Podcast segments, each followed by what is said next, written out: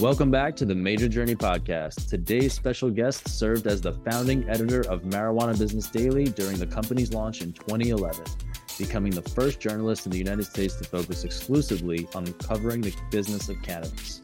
As CEO of MJ Biz, he now guides the strategic vision of the company while educating mainstream industries about the marijuana and hemp sectors. He's also the host of the podcast Seed to CEO, Today's guest has also been quoted as one of America's foremost cannabis industry analysts by dozens of media outlets, including Harvard Business Review, CNBC, and the New York Times. And so, without further ado, Chris Walsh, welcome to the show. Hey, thanks for having me on. Excited to talk about cannabis. Yeah, no, for sure. Um, Chris, I think, I mean, first off, congratulations and kudos on on all the work that you've put in and kind of everything that you're doing to make cannabis a mainstream conversation um, a great place to start would be just you know take us way back to to day one of you entering the cannabis industry and kind of what what attracted you to this space and how did you get into it and what did that journey kind of look like evolving from day one to where you are today? Yeah it's been a wild ride. Uh, never thought i'd be doing this like most people in the industry. Uh, you know when i was younger i was a journalism major in college and was really focused on you know reporting and editing in the media um, and got into business journalism and was kind of working my way up at Metro newspapers. And I lived overseas in South Korea, working for a newspaper there. And cannabis really wasn't on the radar. Not not even personally, really. I didn't use it that much. I, I had experience with it uh, in college and and every now and then after, but uh, it wasn't wasn't my preferred uh, preferred medicine of choice. I'll say so. You know, I think it was just like a lot of people, just realizing the opportunity here. Uh, first and foremost, for us, it was about a business opportunity, but it quickly became more about helping people over time, or just as much about helping people. And so I was I was in journalism and had lived in South Korea and moved back to Denver, my hometown. And in the span that I was gone from you know 2009 to 2011, a whole new industry had just randomly cropped up and uh, not only in Colorado but in some other states too. You know, you had lots of dispensaries out there. You had people um, growing and, and, making infused products, and it really came out of nowhere. These the risk takers uh, after states had legalized. So there was this budding industry that was out there, and it needed the type of things that uh, that matched with my background and expertise, which was information and content. Uh, so two two co-founders had the vision to start this this company, MJ Biz, uh, and they had background in banking and marketing and uh, trade publications for other industries. So they hired me to launch MJ Biz as the founding editor, and it was really about providing the industry with objective and solid news and analysis specifically aimed at the business side. There were a lot of you know uh, consumer focused publications out there like High Times mm-hmm. and blogs and all of that, but no one was really taking this industry seriously and helping the people in it to grow their businesses, to figure out how to be successful, and to learn from each other. So that's really how it started. In 2011, we launched uh, what became MJ Biz Daily. There was a name change along the way. And uh, it was really with the vision of providing kind of business to business insights, advice, and it morphed more into news and analysis because the industry sorely needed it. And then we added data onto that, uh, market data, and then started uh, trade show and conferences. And uh, that's really how I got in. It was not not on my radar at all, and uh, just kind of seized an opportunity. And also, like many people, I was looking for a career change. You know, many people who've gotten into cannabis over the years were uh, had tried something else and where it kind of ran its course. And that's where I was with mainstream journalism. So just everything aligned at the right time. And it wasn't easy, and it hasn't been easy. It still isn't easy, uh, but it's been it's been quite a journey. Yeah, no, I I love that. That's uh that's super fascinating, and I like I kind of like the evolution of it and how you also pinpointed that a lot of folks when they do seek a career change, uh, very often they will go into into cannabis, and so it's interesting how that's happened. Um, one question I wanted to wanted to ask you, Chris, was how have you seen the media landscape evolve um, over the years when it comes to cannabis coverage and the narrative behind the plant, as well as the industry, uh, from more of like a mainstream perspective?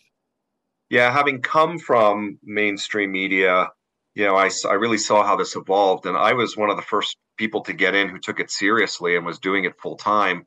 When we started um, you know, even in in cities like L.A. and Seattle and Denver and Portland, Oregon, those newspapers and media outlets weren't even covering what was going on, or they would just do a story every now and then, or, or the TV stations would do something, and it was it was usually full of puns and like, look at this crazy, almost stupid thing. Like, look at these potheads.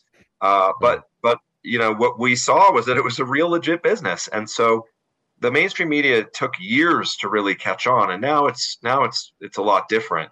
And you know, the Wall Street Journal and the New York Times and your metro city newspapers cover the industry now seriously, but it took a while to get there, and I think that's really how it's changed. We used to be called uh, by outsiders the Wall Street Journal of weed. Um, the Wall Street Journal approach was what we were trying to do, and it was uh, you know again serious analytical business journalism to help primarily the people in the industry or those looking to get in. And there wasn't really anything like that out there when we started. And now there's there's tons of magazines and websites and and outlets, uh, podcasts, everything you name it. Um, that's really how it's changed. And no one really took it seriously. And uh, I remember when I made the change and and told former colleagues and friends, you know, what I was doing. I mean, some people were like, "That's that's really cool, man," uh, and but others were just kind of like, "Oh, hmm, kind of what happened to his career. Uh, so, you know, thinking we're starting some weed publication from a basement or something. Um, and and now, you know, now it's changed so much that as MJ Biz Daily grew, I hired people I used to work with at newspapers, um, really talented people. And so, you know, people, and that's just a reflection of where the industry's at in general. 10, 11, 12 years ago, you couldn't hire people from outside and that included in the media and, my experience with the mainstream. I did try to reach out in some of the early days to some old people I worked with, and no one was interested. Um, now it's kind of the hot, hot industry. Uh, it's sexy. You know, it's it makes headlines all the time, and it's it's a growing industry when a lot of things are flatlining or declining. Um, so we're, we're our, my experience and MJ Business has really been a reflection of what the entire industry has experienced. Yeah, I think I love that example and that story that you that you kind of shared right there. How everything's kind of come full circle. Where at first people who will see you who saw you transition from one space to to cannabis kind of looked at you and you know maybe just raised an eyebrow or said, "Okay, you're gonna go smoke weed all day? Like, is this what this is all about now? Like, way to throw your career I'm sure away." People thought that. yeah, and it ha- it happens to so many, and then it's funny how you know it comes full circle where now you're hiring you know maybe some of those people or their colleagues or or you know whoever it may have been and and now people are kind of taking it a little bit more seriously and i think it's because of a lot of the groundwork that that you and your team have laid and kind of set the bar or set the standard um, for specifically for the industry behind the plants.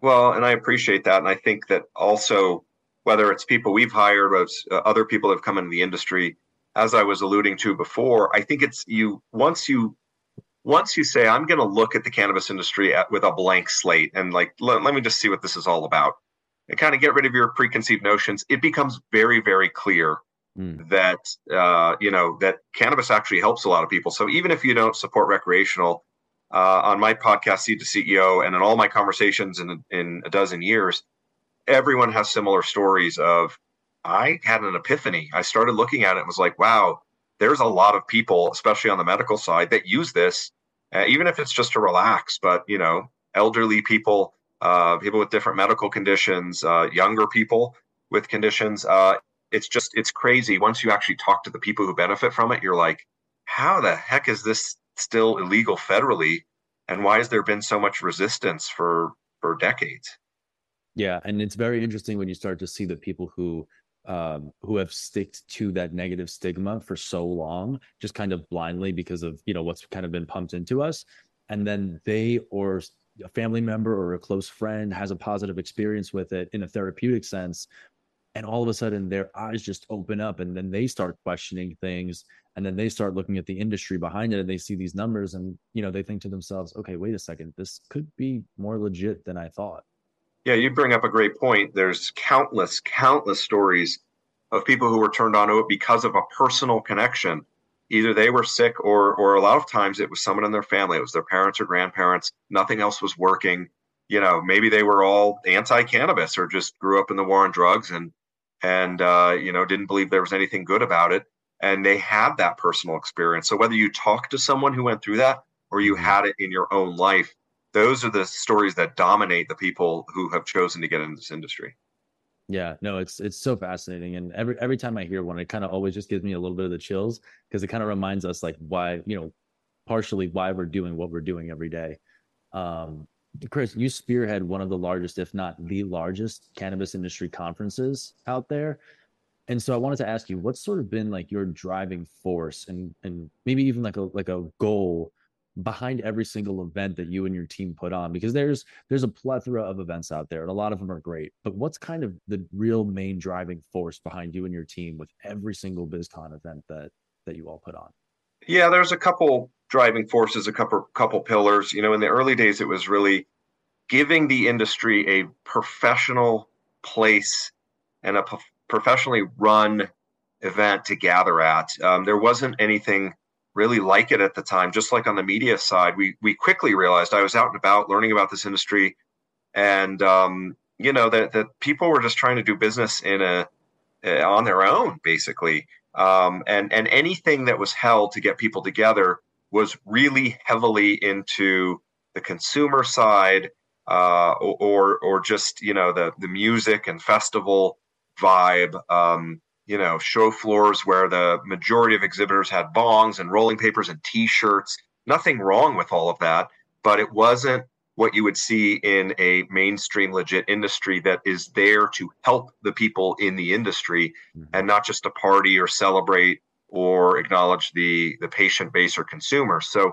we since day 1 have been trying to do that. We're trying to professionalize the industry and uh, and you can go back. I mean, there were media would come to our first couple events, and this continued for years, maybe up until just recently, where um, a TV station would come or a reporter from a major uh, national news station or newspaper, and you know they would always say, "Oh, I'm I'm surprised. Like this feels like any other trade show."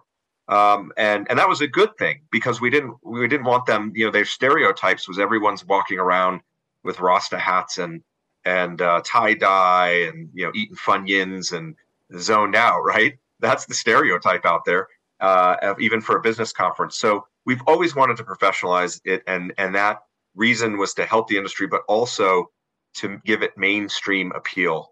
We figured the only way that laws were going to change, that this industry would be not only accepted but embraced, is if people saw it as a professional industry that was responsible too. So, you know, I was wearing suits and ties since day one. I was stood out like a sore thumb the first couple of years, uh, but now you see a lot of that.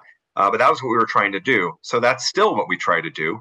And I think it's really what's morphed uh, more so is that you know this is the the annual gathering of the industry, not not only in the U.S. but globally now over the years. I mean, we last couple of years have been getting people from 70, 80 countries that come in for this show and we do content for about what's going on in Europe and Latin America. You know, this is a global movement and a global change. So it's really like we're trying to give people the most bang for their buck. Like if you're going to do anything each year, uh, you know, come to the show because whether you're on the show floor seeing all the new innovations out there, uh, or looking for deals or vendors for your dispensary or your grower, whatever it is, if you need to meet people, you're looking for investors, clients, if you need to have conversations, if you need to learn about how to navigate industry challenges, if you need a 101 level or advanced. You know, so it's it's really to bring the industry together for education, for business deals, for networking, and also fun. I mean, let's uh, let's face it, a, a big part of the fun at MJ BizCon is all the side parties that all the companies involved have. Uh, you know, these are like epic level parties. So it's a nice mix of, hey, get your business done, right, during the day, and then you can go have fun and embrace the culture and embrace the plant.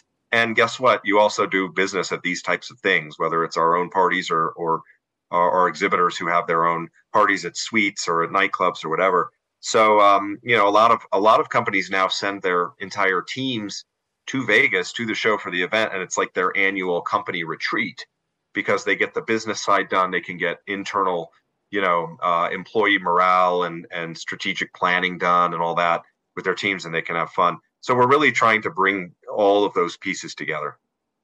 Yeah i love what you guys are doing. And i, I have been to i've been to um, a couple mj bizcons myself. And what I think you guys do really, really well is just like you said, professionalize the industry and really just kind of bring a little bit more um, structure, streamlining, and really bringing together the best of you know networking, bringing together resources, investors, people who have resources, and they're they're kind of sitting there and maybe going, you know what, I'm not necessarily sure who I need to get in touch with to kind of finalize this project or you know to put the finishing touches on. Who can I get in touch with? And so I've kind of walked by and I've I've seen, I've listened, and you know, there's so many cool little conversations that happen and then unfold over the next six, eight, 12 months. And a lot of them started MJ BizCon.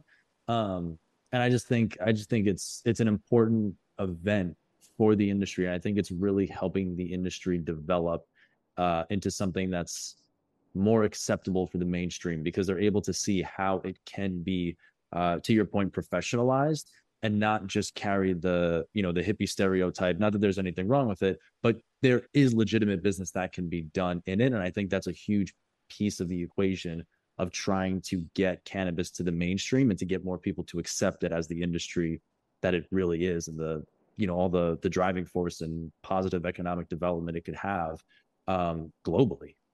Yeah and i think um yeah you said a lot of what we feel.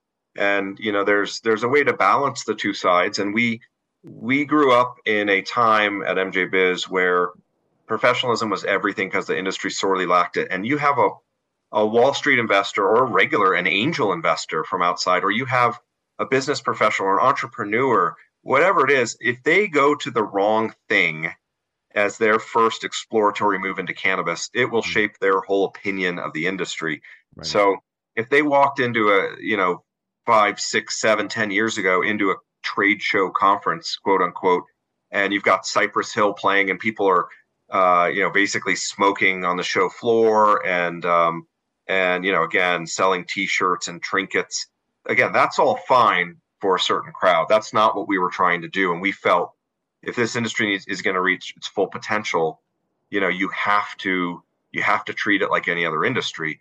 Now, one of the things that we're we're doing more now is we're kind of unbuttoning the tie. We were always the buttoned up, you know, event out there, and a lot of people liked it, but some people felt it was too buttoned up, and they said this is, you know, this isn't as in touch with the cannabis culture. Well, we had to do that for a reason, right? We couldn't get kicked out of the Las Vegas Convention Center uh, because the industry people in it will take a lot of uh, cut a lot of corners, right? They could sneak, you could sneak uh, THC onto the show floor. Other shows would have problems with that again, if everyone's smoking in the hallways or there's rampant use, um, not only was the industry's reputation on the line, but so was our ability to host these things, especially before recreational was legalized and we were running events when it was just medical. So um, now we're trying to, you know, the risks of running afoul of things, given the legal change and the acceptance of cannabis, have diminished to a certain degree. So, you know, we're doing things like we now have a patio outside um, that's going to have food trucks and a DJ and games. And that was never what we would do at our shows. But as the industry evolves, we're saying, hey, you can have we can we can we can help spur fun at the show that it doesn't get out of control, right? Doesn't put a bad face on a professional industry and keep it business focused. But we're trying to move a little bit more in that direction as well because that's what the industry uh, can accept now, and, and, and frankly, what in some cases it demands. Yeah, no, that's a that's a great evolution right there. And Chris, I want to ask, you know, for for those who are attending BizCon this year and those who might still be kind of considering it, um, any kind of sneak peeks or you know anything you can kind of share about what folks can expect this year?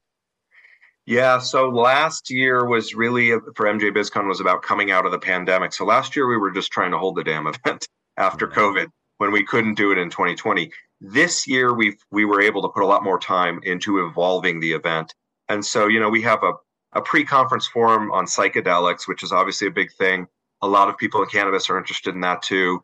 We've got one on marketing. We've realized over the years that there's a lot of uh, advanced and sophisticated marketing professionals coming in, uh, and and things are difficult in the marketing side. So we've been looking at where there are parts of the industry that we could serve better and we're doing it through that. But I mean, we're going to have 1,400 exhibitors.